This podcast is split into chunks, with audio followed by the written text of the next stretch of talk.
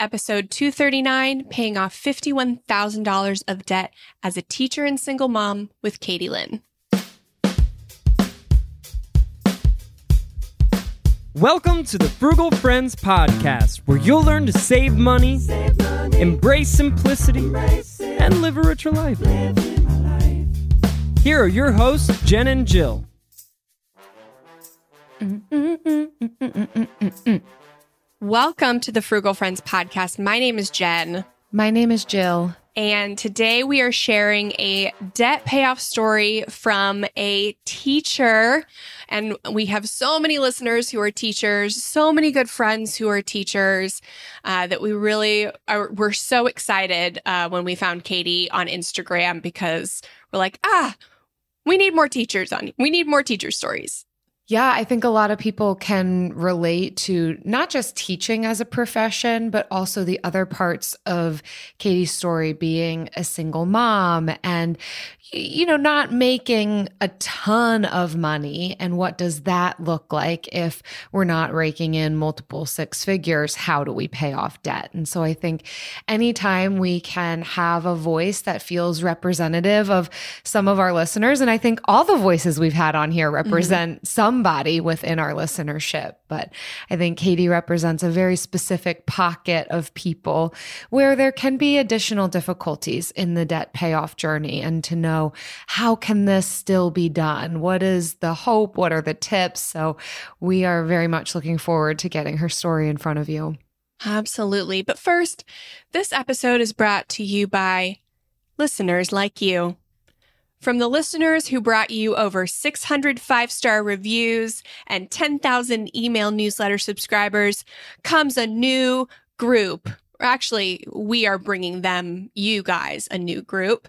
Um, a group for sharing frugal living tips, money saving wins, and pictures from your exclusive Frugal Friends merch that is only available if you are part of the group. Eco friendly merch, of course. A group where we can share behind the scenes pictures of Jill and I doing things that may or may not be podcast related. And where can you find a group so fun so relaxed, so dare I say, cheap. Oh, no. No. no, not on OnlyFans. It's Patreon. We are moving our Facebook group to Patreon uh, because Jill and I are not really on Facebook, but we love our group. And so, how do we find something that's maybe not in the middle if you don't want to join the Frugal Friends Club, which has the monthly challenges and the accountability groups? Where is there a place for you? It's in our Patreon group. So we're doing th- things in this group that we haven't done with the Facebook group before. So in addition to everything you love about that group, you're also going to get a bonus episode every month. So designed entirely by group members and for group members, um, which may or may not be about money. It's up to you. It's whatever you want. Um, you'll have influence in future episodes. So just like we've done the polls in the past to plan future episodes, you're going to get to request episodes, priority bill of the week placement. So no more waiting six months to hear your bill of the week and more. So, if you have ever dreamed of being a frugal friend or feel like you already are, head to frugalfriendspodcast.com slash Patreon, P-A-T-R-E-O-N. And we already announced this in several other places, so I don't know, but our first 100 members are going to get a free bumper sticker for joining.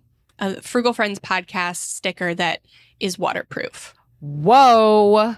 Yes. I want that bumper sticker. I know. So hopefully 100 people haven't joined yet and you get that. But but who knows? Maybe you will still get it. We'll see. oh, this is so exciting. It's the culmination of everything that I've always wanted. Mm-hmm. And I'm excited to hang out there because yeah, Facebook and Instagram aren't for me. I really I really want to curate what my social media online experience is and this feels like the perfect curation. Yeah, it does. Uh, so definitely check that out. I think we've never done anything like this before. Hopefully, it's going to be fun. And if it's not, you can tell us and we'll make it more fun. It's up to you. And uh, we're going to do what you want here. But If you are more interested in debt payoff stories, then stay here, stay with us. There are a few other episodes that you can queue up to listen to after this that are also debt payoff stories. We've got episode 203 How Maggie Paid Off Her Mortgage as a Divorced Single Mom. Um, Maggie is great, and she really persevered through some hard stuff where others might go off the rails financially in tough times. I'm looking probably at me and my family.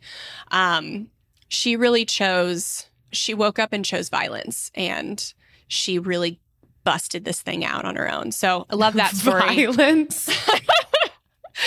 Violence Sli- against slicing and apathy. dicing her. Yeah. uh, her her uh-huh, mortgage. Her Paid mortgage. it off. Yes. Yeah. Not physical violence towards no, people. Sorry, violence against apathy. and then episode 143 how Lydia Sen paid off $36,000 of debt on one income. So she has a pa- family of I think when they paid off debt it was maybe a family of 4. I think now it's family of 5 and they were paying off their debt just on her husband's income. And so that one is a really great one for for families. Oh, and here we go. Here's another one that's probably going to be a huge crowd pleaser. Yeah. So Katie is a 35 year old single teacher mom, uh, and she has spent the last four years navigating life's difficulties while slowly paying off debt. Her story is unique in that she just finished paying off her debt very recently. And so I think the further you get out from paying off your debt, the, the more perspective you have, which is a good thing to hear, the closer you are to it, the more you remember the pain and the sacrifice and everything. And so I love sharing, I love grabbing people who just finished paying off debt because their stories um, are very good and should also be shared in addition to the other stories. So, very excited for you guys to hear this episode. Let's do it.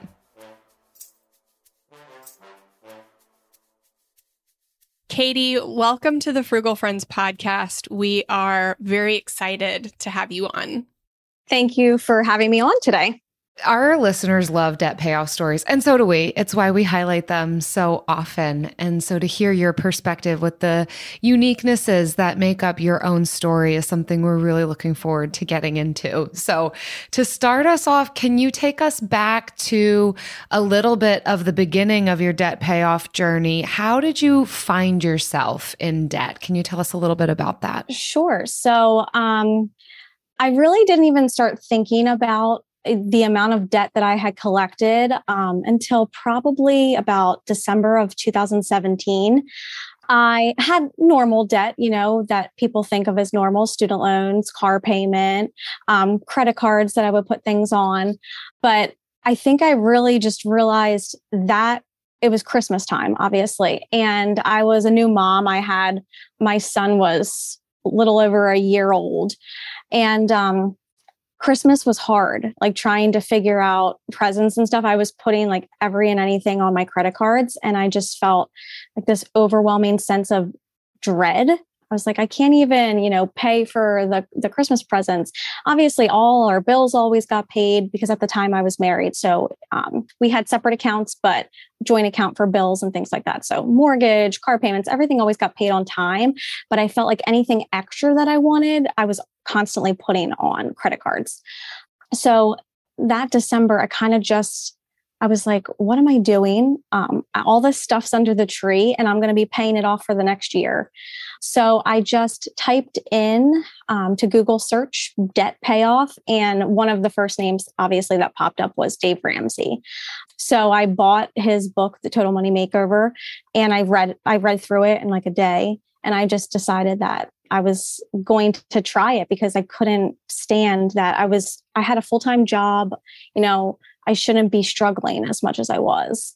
Wow, Christmas was the turning point. That's Mhm. usually the time when we don't want to look at our expenses. We don't want to plan for it. It's just like, I just want to give and I want to have a really nice time here. I don't want to look at the reality that's here. But it sounds like that was the time that you actually looked and saw, okay, this is a situation I don't want to be in.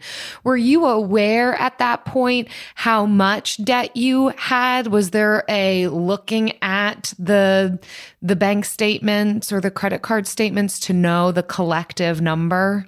Just um, no hiding from them, you know, just looking at the minimums that I needed to send out. And then I think, you know, I did get my credit card statement uh, around Christmas time because I had started shopping, you know, in November and things like that. And I was like, I just, oh, the number hurts, you know, because I've always had a really great credit score. Um, I mean, my my mom and my dad were really good with, you know, teaching me about credit scores and how you should open, you know, a credit card just to get something in your name for your credit history and things like that. And, you know, all my car payments were always in my name and things like that. So I just um I remember my my one credit limit's like 10 grand at the time, you know. So I I looked and I had like eight grand on the credit card and I was like, oh, this is terrible. Um, and I remember too, it was kind of funny because I was very anxious and stressed out. And it wasn't just the money, it was also like the clutter in my house. There was just so much of it because, like, as a new parent, you have all of this stuff coming in toys and diapers and all of the extra stuff. And I just kind of felt like overwhelmed in life in general. I couldn't catch up. I couldn't catch up with cleaning. I couldn't catch up with keeping the house organized. I couldn't catch up with, you know, making extra payments to debt. Because even when I would put extra on my credit card to pay it down, I would just end up putting it back on there again. Mm-hmm. So it was a really big mind shift to go. That was the hardest part, the credit card debt because I had to go from using that as like a backup to not being able to rely on them at all and kind of just hide them away. So, yeah, I, that December was the first time I looked, I wrote down all my debt. Um, I wrote down my minimum payments. I wrote down all my debt totals. I listed them out and I was like, I, we can't keep doing this. And at the time, I was only listing my debts. Um, like we had everything separate. So all of our our personal loans, our cars, um, credit cards were just in our name. The only thing we had jointly was the mortgage. So when I went on this journey, I really did start it just based on my own mm. things. Mm-hmm. Mm-hmm. Yeah. So when you sat down and figured out your your debt, it was you you ended up paying off fifty one thousand dollars, right? So yeah. like, h- how was that divvied up? And it was actually more than that, um, because yeah, so it was probably closer to like 57, I think, when I started. And then, you know, I started in January. I was like, okay, I read the Total Money Makeover. I'm going to have clean slate for 2018. I started budgeting um, using the EveryDollar free version. And I still use that to this day. You know, paper and pencils fine but i just felt like if i could record my transactions right away um, and i still do that like i'll go get gas and i'll record it into my my budget right away but that was like my clean slate january of 2018 and i was like i looked at my budget and looked at what i had incoming and what i should have left over after paying just the minimums and i was like wow where is this extra money going? I have no clue. There was so much of it that i should have been able to put to debt and i just found reasons not to. So when I started tracking my total debt payoff on the Instagram that I, I run, that was July of 2018. So there was like some traction that I made between December mm-hmm. and July. It's just like I would pay it and then I would kind of go back and then I would pay it and then I would kind of go back. So the Instagram for me, when I started that, really just made me more accountable because, you know, I had a whole bunch of strangers watching and seeing what I was doing and it felt worse if I did something wrong, you know, or or went backwards instead of forwards. So that became my like jumping off point really. Wow, there's so much to what you're saying that I hear uh, among so many people, not just the personal finance experts or mm-hmm. the people who are blogging or podcasting, but everyday people who want to make wise decisions with their finances, but are finding themselves putting the extras on a credit card. Like this concept, I am hearing more and more often as normalcy that, yeah, the bills are being paid, the mortgage is being paid, everything's being paid. But if I want something in addition to that, I'll just throw it on the credit card mm-hmm. and someday I'll look at this. Yeah. And I appreciate how you're describing that was one of the biggest difficulties because it not it, it, then represents a change in behavior and mindset. I'm Correct. curious for you how you've started to talk then a little bit about your process like and then what came next and then what came next. I'm curious how did that look for you? And and thinking of the person who has a similar relationship with their credit card and with their bills how did that go for you of changing some of those behaviors around using the credit card in that way and, and that aspect of debt payoff. Yeah, especially in those first six months, mm-hmm. for because that people are going to have the same struggles that you said you had, and feel like they're failures and not mm-hmm. move on. But you push through. Yeah, very. It's very. It's very very hard. That was definitely the hardest thing. And credit cards still. I mean, I'm I have a really good handle on them now, and I think I utilize them in the ways that they should be utilized. But um, starting back then, originally i just i was like okay i can do this. I'm going to keep them in my you know purse and i'm just not going to touch them or anything like that. And i had a couple small credit card balances. So i really did i was able to knock out a couple like i had um a store card to New York and Company, um, and another one for Lumber Liquidator. And so I was able, there were some I was able to push out really quickly, and that gave me the small win. But what really changed for me was when I just um, got the money together and started saving and got myself a little emergency fund. Because before that, I had not been able to i didn't have much in savings. I mean i was having my normal paychecks come in so i would see you know the thousand marks and stuff when it first came in and then the bills would go out but really in my savings account a couple hundred at a time. Um, so i did i i worked really hard to just get to that thousand right away and that's when everything kind of exploded in the house too where I, I started getting rid of everything. So i sold everything. I any anything and everything that i wasn't using that i, I couldn't i didn't even need anymore i put on um, facebook marketplace at the time or OfferUp let go craigslist even. I think back then i was still using craigslist and I just sold as much as I could. And it was amazing. I got up to the thousand dollars within like two or three months. And it just felt so good knowing that was there because then I didn't feel like I had to use my credit card. So I didn't, I didn't necessarily use my emergency fund in the way you should normally. I would dip into it if I needed to for things, but then I felt like I had to replenish it right away because I, I wanted to keep at least a thousand dollars there so having that that emergency fund or having some type of savings to fall back on i think is really important um, and the one thing i did and this was after my divorce when I became like single mom status, but I made sure I had a buffer in my checking account at all times. So it's not technically my savings account. My savings account sits at around 3000 right now, but my buffer um, was always at a thousand. So I always had extra money in my checking account because God forbid something come up or I need spend, I need to spend a little bit extra in groceries and things like that. So between selling things and then just kind of being mindful of all the money that was going out for frivolous things. Like my grocery budget was out of control. I was spending $300 every time I went to the grocery store and then throwing out half of the food because we didn't eat it. Or I would spend all this money at the grocery store and then we would still go out to eat constantly. And again, you know, we didn't share finances. So sometimes he would pay and it would just be like oh well i didn't i didn't use it out of my money so it's fine. Um, but then we're still wasting the food that i'm paying for because i handled the groceries. So groceries was a, um, a major thing that i kind of um, went down way down with how much i was spending i just stopped kind of cold turkey eating out. You know, I would just say, you know, if, if my husband at the time wanted to eat out, I'd be like, you can go get something. I'm just going to eat something at home. Um, because I felt like it was like the only things that I could physically control where, you know, money wasn't going out. Like those were two decisions I could definitely make. Um, because I didn't want to take away from my son and if he needed anything, like I still wanted to be able to, you know, buy him toys or buy clothes or, you know, spend money there.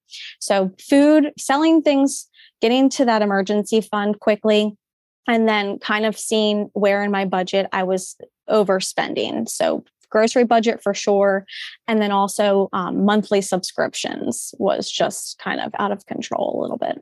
It's such a hope filled thing to hear of this shift that you were able to make. I think there's this mindset that continues to persist that people can't change, like, or old habits die hard, or, oh, I'm too old to make a shift, or I don't make enough money, right? There's so many different excuses, but this, this visual of you living life one way, having this moment of realizing, I don't want to keep going in that direction.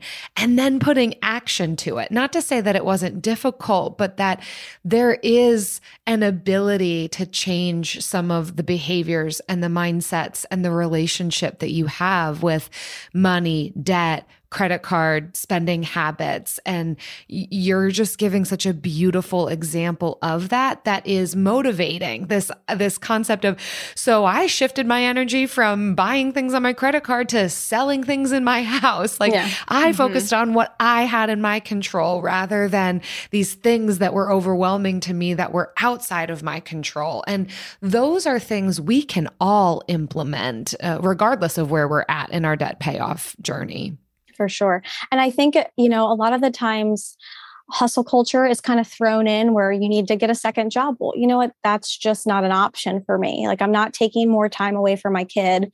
Um, and I did two jobs for a really long time. Like, most of my like early 20s, I, I constantly had a, at least two jobs, um, whether it be subbing or working at a gym. Um, in college, I worked at a tanning salon and the gym. So I, I've always hustled and I just felt like I wasn't going to take that time away from my kid. And I, I think that's a, the, a problem with a lot of, you know, especially single parents trying to make it nowadays because they don't have the luxury of going out and getting a second job. So mm-hmm. just it's almost like a it becomes a job to find more money in your budget just based on the little things you can do. Yeah, you're already touching on it. I think you know what what we've already highlighted about your story of being a teacher a single mom something we didn't mention in this is that through the debt payoff journey you went through a divorce. So that's an additional difficulty. Debt payoff in and of itself is difficult. We know that there's barriers but i'm curious to hear from you katie with your experience your journey what would you say were some of the additional difficulties of being a teacher being a single mom going through a divorce whatever you want to focus on there. Yeah. What does that tack on to the difficulties of the journey? What yeah, did you notice? Because we've actually had a lot of people request an episode on like finances after divorce. So I, I mean, I think a lot of people would like to hear sure. what was that process like, especially while paying off debt and then the result for paying off debt. And I think that's the thing. I mean, finances are um, a big reason why people stay in relationships that they should no longer be in that aren't servicing them anymore because they don't have anywhere to go and they don't have the financial means to get out of it. And I do like seriously thank God every day that I had kind of started the journey when I did because if I didn't, I would not have been able to break apart from that. I will say this like it was I should have paid off my debt a lot quicker you know, and if everything had gone the way it should and I stayed happily married and I could have put as much to debt, that would have been great. But along like these four and a half years that it actually took, there's a lot of things that I I cash flowed the divorce being one of them. You know i had to have a retainer for the lawyer.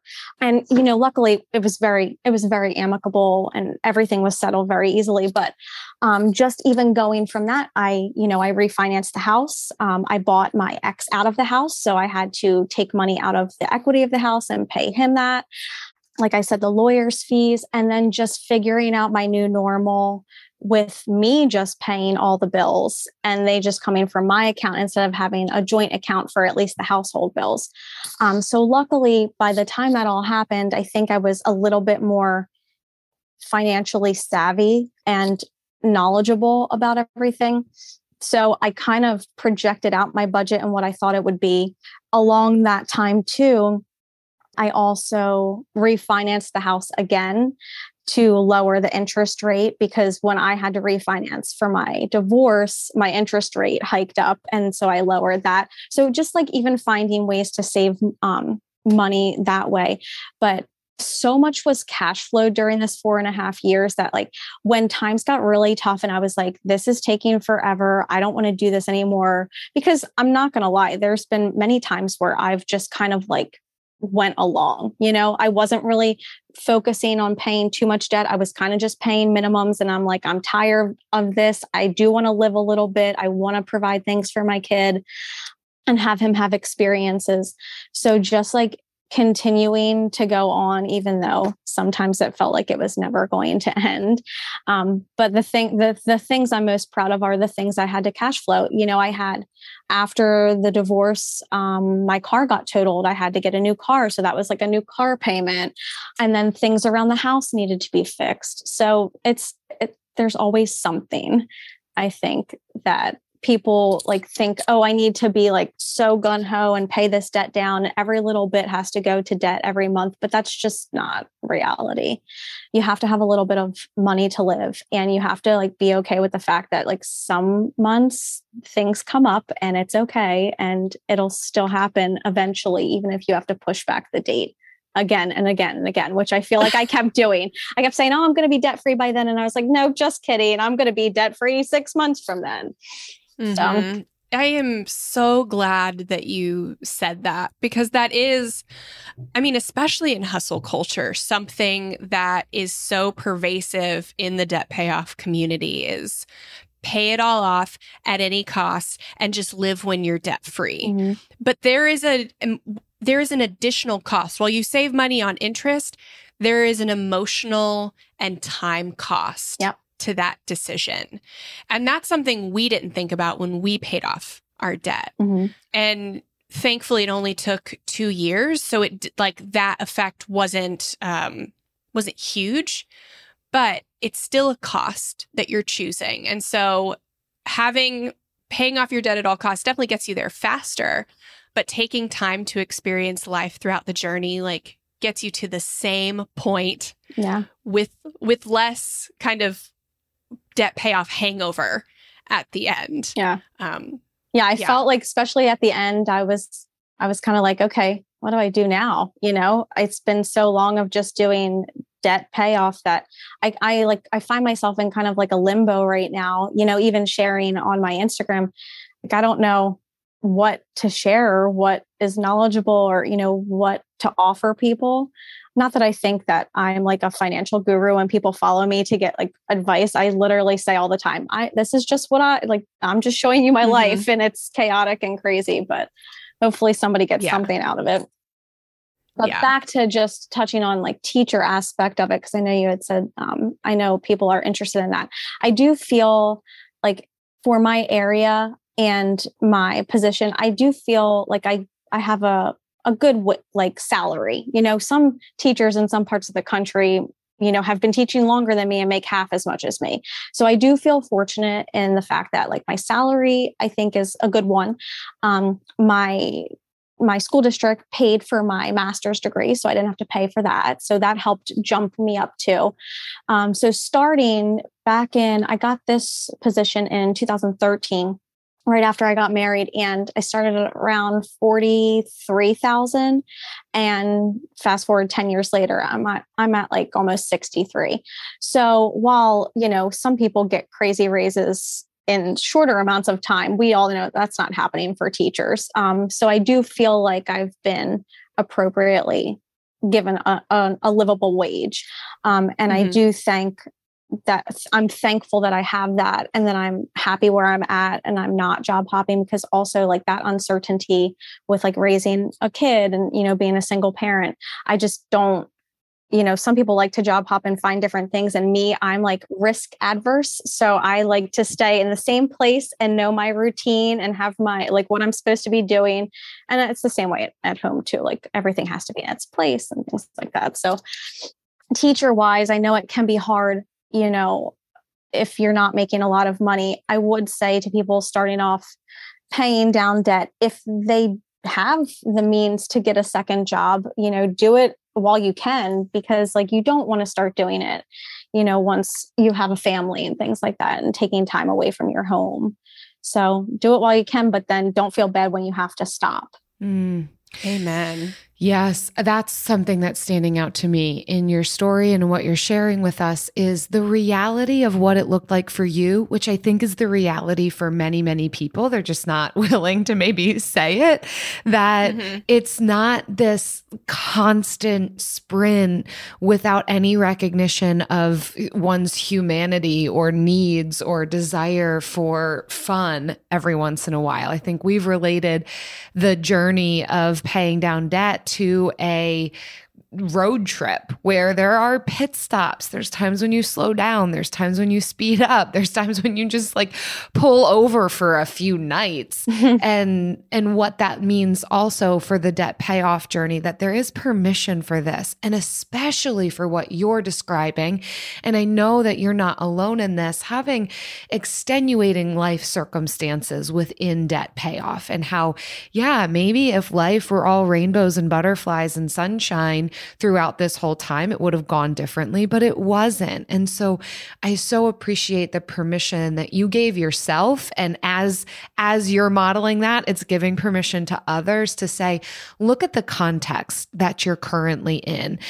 How much money are you making currently? How, what, what are, what's life doling out to you at the moment? Do you have some acute grief, loss, trauma events happening in your life? And is there space to shift and morph and pause and move around that? And well done. Sure, there's plenty of people who could have paid off $57,000 of debt in a short amount of time, but not everyone was going through what you were going through, managing what you were managing. So, and I think this is why we're, we were so excited to hear your story because it's so real and representative of the human experience and the permission that's available to us to do what we've got to do within it and still find ourselves at the end of the journey saying, I did it it. Yeah. I paid it off. Mm-hmm. And you cash flowed stuff. Holy smokes. I don't I really even have a question in this. I'm just like Thank so amazed at what you did. And and maybe the question is I know that you're saying you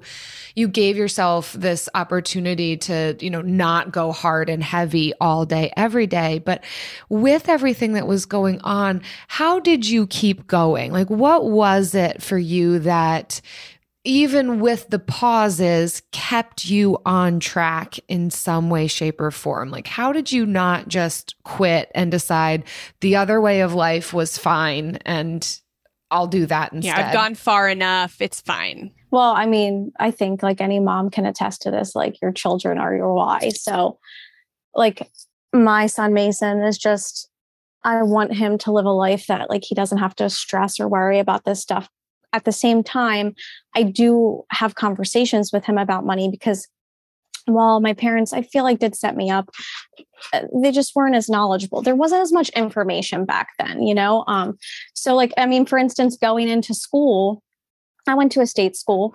I went to, I can say, I went to Millersville University in Pennsylvania. It's a, a, great school for teaching.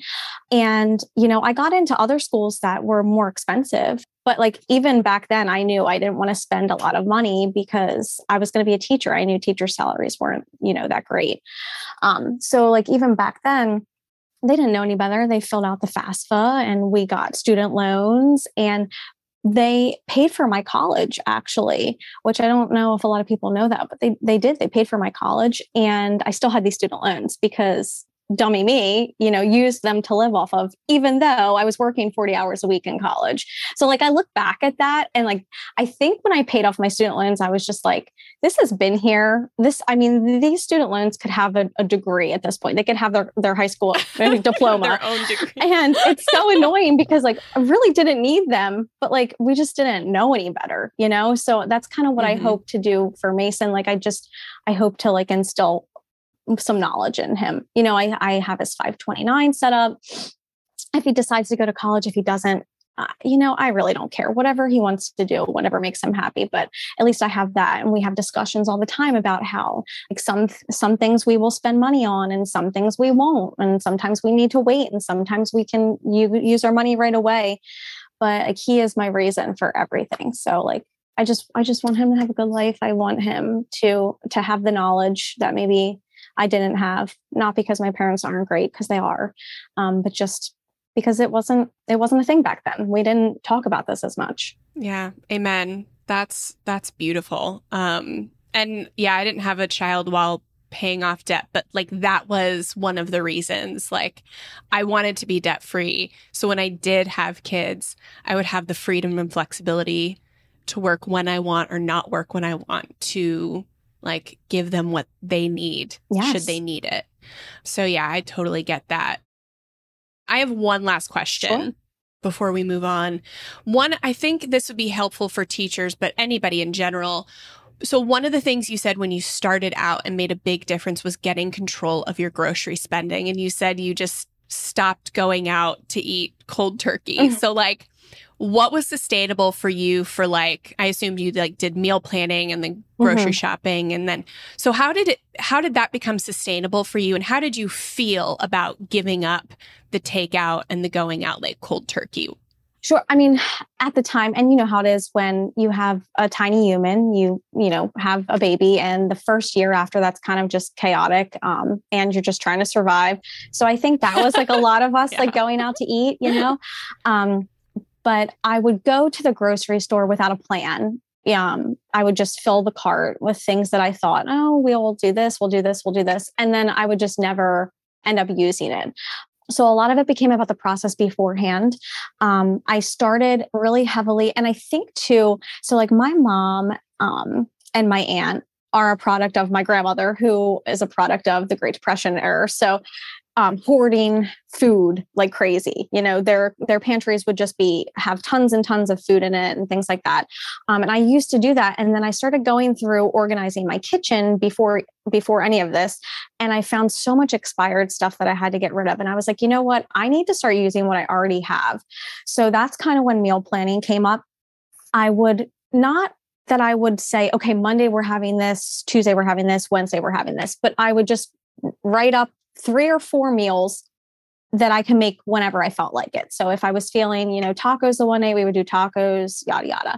Um, my husband at the time worked nights, so that was a little bit easier too, um, because again, we didn't share finances all the way. So he would just grab something at work, and I wouldn't even worry about it because it's not coming out of my budget. But meal planning, three to four meals a week. I always did pack my lunch because teachers get 30 minutes, but really we get like 20 minutes by the time we, you know, everything happens. So you need to have your food. You can't go out and get it. There's no time.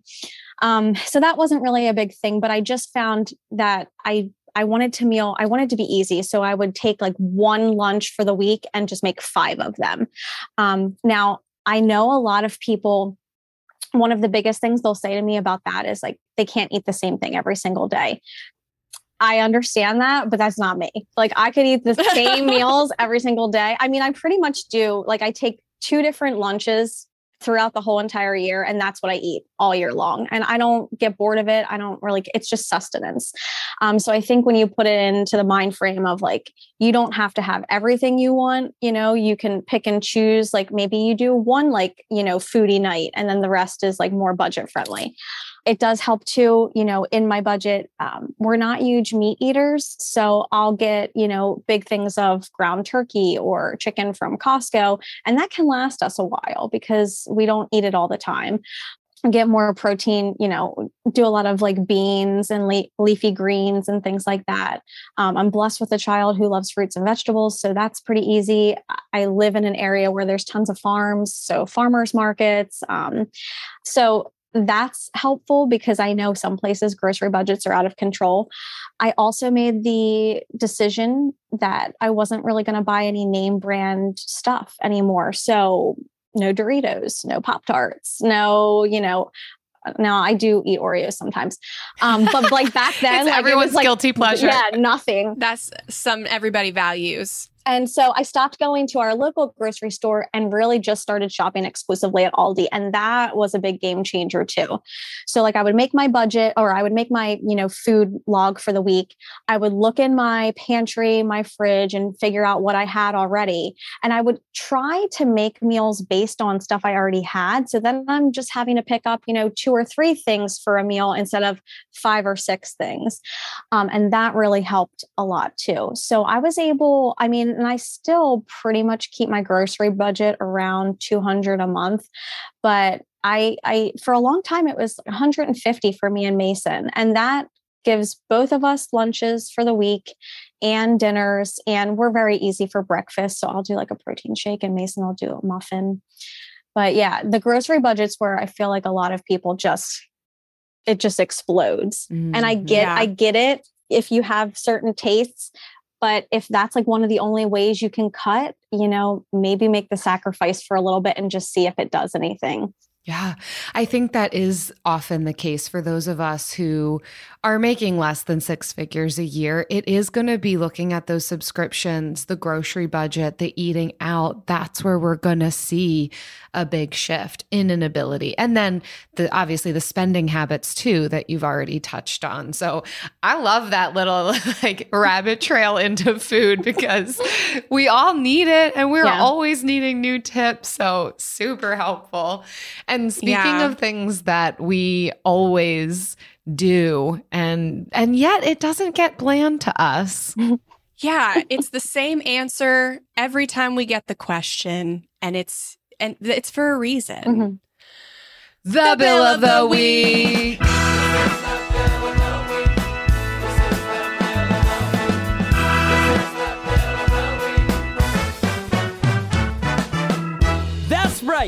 It's time for the best minute of your entire week. Maybe a baby was born and his name is William. Maybe you paid off your mortgage. Maybe your car died and you're happy to not have to pay that bill anymore. Duck bills, Buffalo Bills, Bill Clinton. This is the bill of the week. Katie, every week we invite our guests or our listeners to share with us their bill of the week, and we know you have one for us. So let us have it. Okay. Um, so I'm just going to go with my cell phone bill because I know that this is, you know, big for a lot of people and um, cell phones are expensive. So back a while ago, one of the subscriptions I could change and get lower was my cell phone bill. You know, I had been with AT&T for 20 some years. Yeah, yeah 20 some years depending on if you know my parents paid for it or not but AT&T all the way and for just me, it was almost a $100 a month. And I was just like, this, I cannot justify spending a $100 a month on a cell phone. So, smack in the middle of um, debt payoff, I decided to switch to Mint Mobile. So the reason I'm bringing up this bill is because I do it yearly. I pay for it. So I just um, finished my year in June, end of June, and I resubscribed. Um, and honestly, so I pay thirty dollars a month but all at the same time. So $360 for unlimited, and I do it for the whole year. Um, and thank like thankfully because of instagram and the community that i found and like the people that i talked to they used my referrals and i was able to get an entire year free of cell phone so i did not have to pay that at all in june and it's just mm. such like a weight off of my shoulders to know that's taken care of for a full year oh my goodness that is beautiful. So awesome. Yes, that is one of the biggest things with cell phones. Such an easy thing to cut by going to these um, like MVNO companies, mm-hmm. and they are so much better than like when they started and that's great. And I get a mm-hmm. Christmas card from Ryan Reynolds every year because he's like the oh, part what? owner or something, right? put that under the tree. You don't have that's to buy any real gifts. Yeah. that's the real bill. I pay to get a Christmas card from there Ryan Reynolds every year, and this year you didn't have to pay because your community put in the work for you. They've been great. They essentially paid it for you. And that's fantastic. I will say like that, just like having that accountability piece and just like the people that I've met along the way. Um, and even just like people reaching out and being like, Hey, I've tried this and you know, you might, this might work for you. I've just learned so much just from following different accounts on Instagram. It's a really positive place to be amazing, Katie. Well done. You. If you all listening want to submit your bill of the week, whether it's about getting Christmas cards from Ryan Reynolds or lowering your cell phone bill or getting other people to pay your bill, whatever it is, visit frugalfriendspodcast.com slash bill. Let us know what your bill is. We are here for it. And now it's time for lightning round. lightning round. Guests never know how much we're going to yell at them. They're never prepared. Uh, so, this is the part of the show where we get vulnerable, but we will all share an answer. So, it's not just on you, Katie. Okay. Uh, so, today's lightning round question is What would you have done differently uh, in your debt payoff? It's hard because so much of it can I say, you know, make sure that you pick a partner who you know and have the same like mindset financially because I think that's a thing. I don't think people talk about this stuff enough before getting together and seeing if they're they're matching up with certain things. And I really think it's it's very important to make sure whoever you choose to walk life with has the same values financially as you, as well as other things. But finances are one of the number one causes of fights in marriages. And I think it's very, very important you have these talks way before even deciding if you would like to spend your life with somebody. Uh, yeah, it's the vulnerability lightning round. So you can absolutely say that. And yes. thanks for highlighting something that can be a little bit more difficult to look at or talk about. We know everyone's coming at this from different perspectives and experiences, but I, I really appreciate what you're highlighting here that there's many dynamics and layers that go into compatibility and lifelong partnership. And certainly we can't foresee everything that the future years and decades are going to bring, but compatibility and communication and you know, as much as we would value other aspects that we talk about, you know, it seems like, oh, well, are you attracted to them or not? Okay. But also, there's so many other layers to relationship and what makes partnerships work emotionally, relationally, financially, and having an understanding of the person on uh, on all of those levels and at least making sure that there's the compatibility and communication that you can mm-hmm. build upon. Oh, that's yeah. excellent advice. My goodness. That's at the top yeah, of my dating was, list now. I was actually stability. Just, I had this conversation with friends literally this morning and I was like, you know that saying like opposites attract? Like that might be it, but like opposites do not make for a very good long-term marriage. I agree like, with you. It's you have to you really have to be on the same page in some really major things. So yeah, could not agree more. Or at least a willingness to negotiate. Like I think we're not gonna I, I, could never marry me. My goodness. Like eric has his work cut out for him. So there does have to be some differences i think. I don't think i'm compatible with myself. Maybe that's just me. But at least the foundational aspects of being able to negotiate and value one another and communicate mm-hmm. like those pieces need to at least be there. Yeah and it needs to be mutual. Like it can't be just you doing all the negotiating and all the compromising, even if you love the There's person. a lot of growth and change that happens too when you're a little mm-hmm. bit younger. So I think like being mid 30s now, you know, my my list is like pretty solid and you know, at least at this point, you know, I don't feel like I'm willing to negotiate. So I'll just wait and spend my time until I get something that checks off all the boxes. But mm-hmm. financial stability is definitely at the top.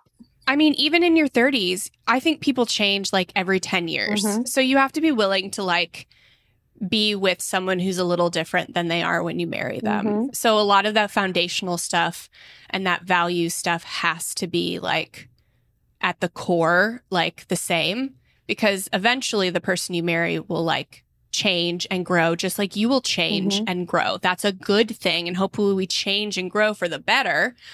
But like you have to like realize that going in. And it's not going to be you growing and changing the person. It's going to be Correct. themselves. Yes. Growing and changing themselves. no projects. Look at us getting into like, you know, podcast. Oh, yeah. Okay. podcast adjacent podcast okay. on relationships. Yeah. Sorry, my fault. Um, no, I love no, it. we carried we carried it. Hmm. Um, Jill, how about you? Well, okay. So if we are giving uh, I I'm gonna go a direction kind of similar to Katie in like what would have made my debt payoff journey different and and if I could have changed anything more from the perspective of getting into debt. Because now we're talking, you know, to the people who are before marriage or before debt or before. I really wish that I would have done like community college or some sort of educational path that didn't land me in the amount of debt that it did. I think I still would have ended up with some student loan debt, but I just was too prideful or had too much, adopted too much of the stigma around at the time. I think it has gone away quite a bit of what it meant Uh, you know what 15 years ago to go to community college for your first 2 years. I, I wish I would have done that because I already changed schools like four times. So my aversion to transferring, like it, it happened. I transferred a ton and it wasn't a big deal. And I do primarily just remember my last two years of college. And I think I could have saved myself a lot of money. Plus, I didn't know what I wanted to do. Mm-hmm. I was mm-hmm. undeclared in my major, and yet spending a crazy amount of money slash accruing a crazy amount of debt for that undeclared liberal arts yeah. private college. So uh, I, that's something I would have shifted, but that's going way back into the archives of my early, early adulthood choices. That's you're allowed to do that. Thank it's you. your lightning round. Thank you, you can do whatever you want. What about you, Jen? Okay, so I would have gone into debt the same way. Totally fine with that. Um, would have married the same person. Totally fine with that one. Um, I would have put less pressure of my on myself to do it at the speed at which we did it, because I was really under the mindset that um, debt is evil, and as long as you have it, you are not meeting your full potential. Your family is not meeting their full potential, and you cannot live. Life starts after debt.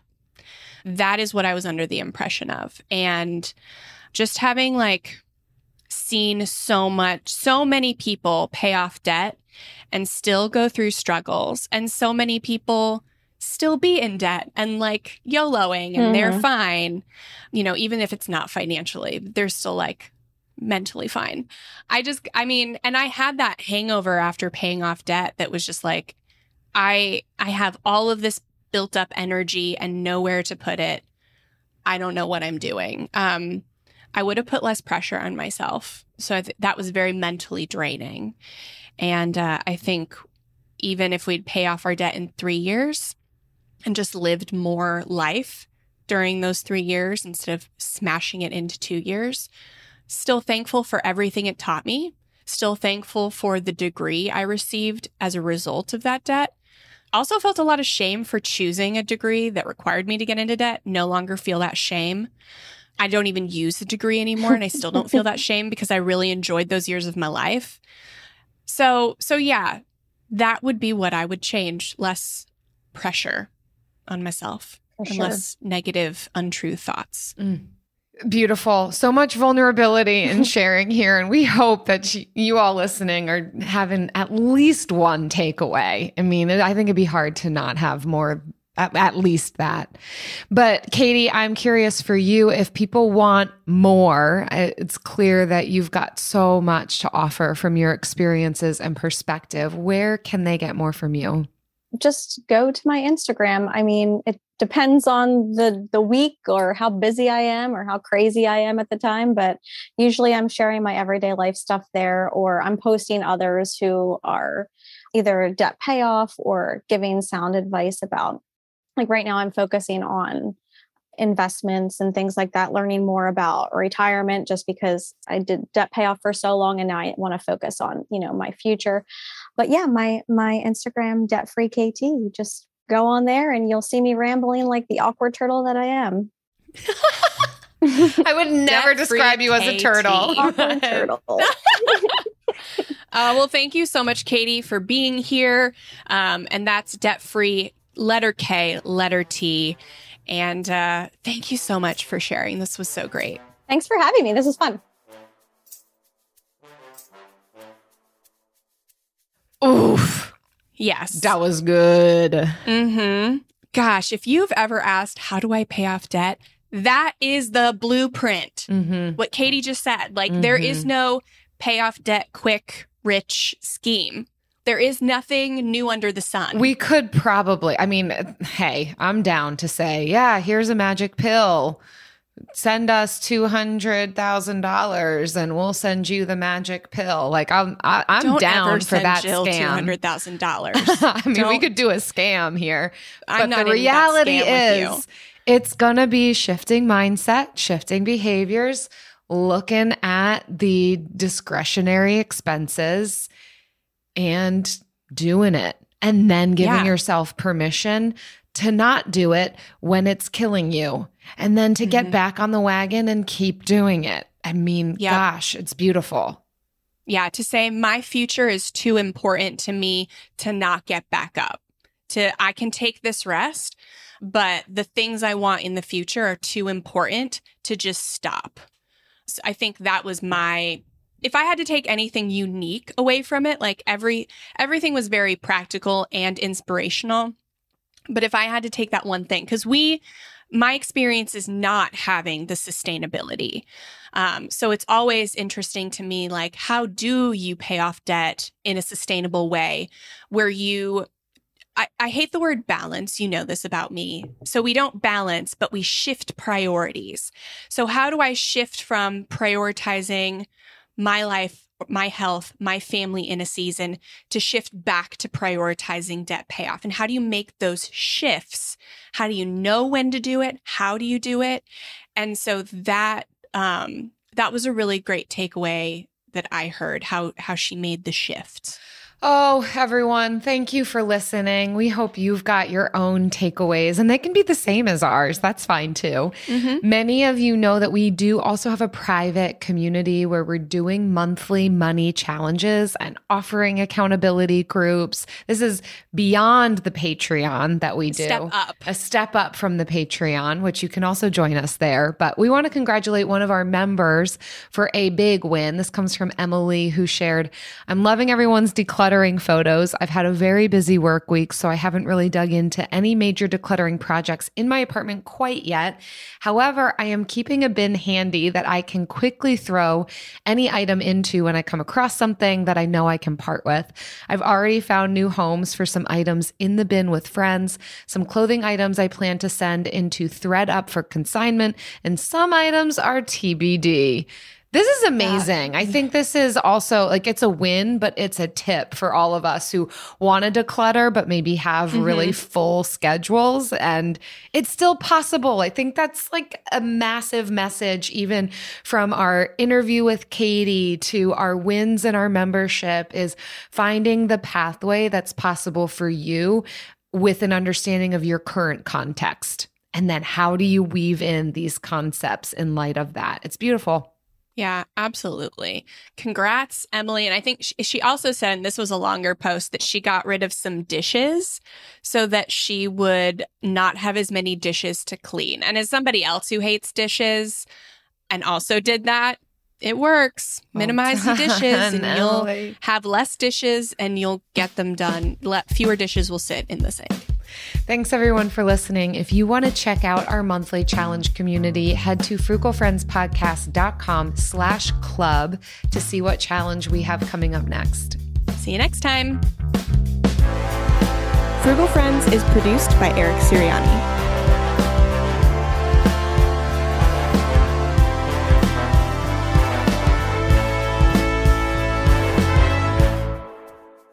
Oh, Jen, our hmm. younger selves. What do you think if we had met when we were in our early 20s, maybe even late teens?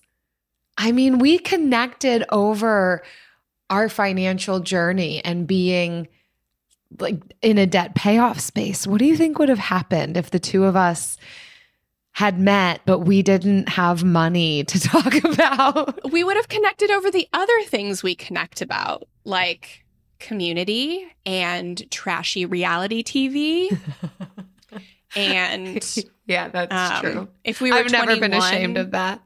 Yeah, if we were 21, we would connect over our shared love of a good cocktail. Um, we Dancing. would We would connect over dancing for sure. Mhm. There's so many things we connect over since we're still friends and neither of us are paying off debt. Yeah, good point. Uh, we would not have connected over podcasting. No, That's for sure. Neither Yeah. of us listened to podcasts until very recently, actually. Mhm. Do you listen to podcasts? Oh, very rarely. Yeah, I listen to true crime podcasts or cults. Oh, I- cults. We would connect over cults. I appro- yes. Oh my gosh, for sure. I approach podcasting in the same way or similar way that I approach like reading. I do it for a purpose. So, like I read because I'm trying to get a degree or teach something or e- expand my skill set. And I listen to podcasts in order to, yeah, sim- similar things. Or if I, I'm interviewing someone or someone's interviewing me, so I can know what they're all about, then I'll do a quick dive into their podcast. It's um not super altruistic, I suppose. yeah, I mean, I don't listen to podcasts for altruism. I I look to find out who killed who. Perfect. Okay. Bye.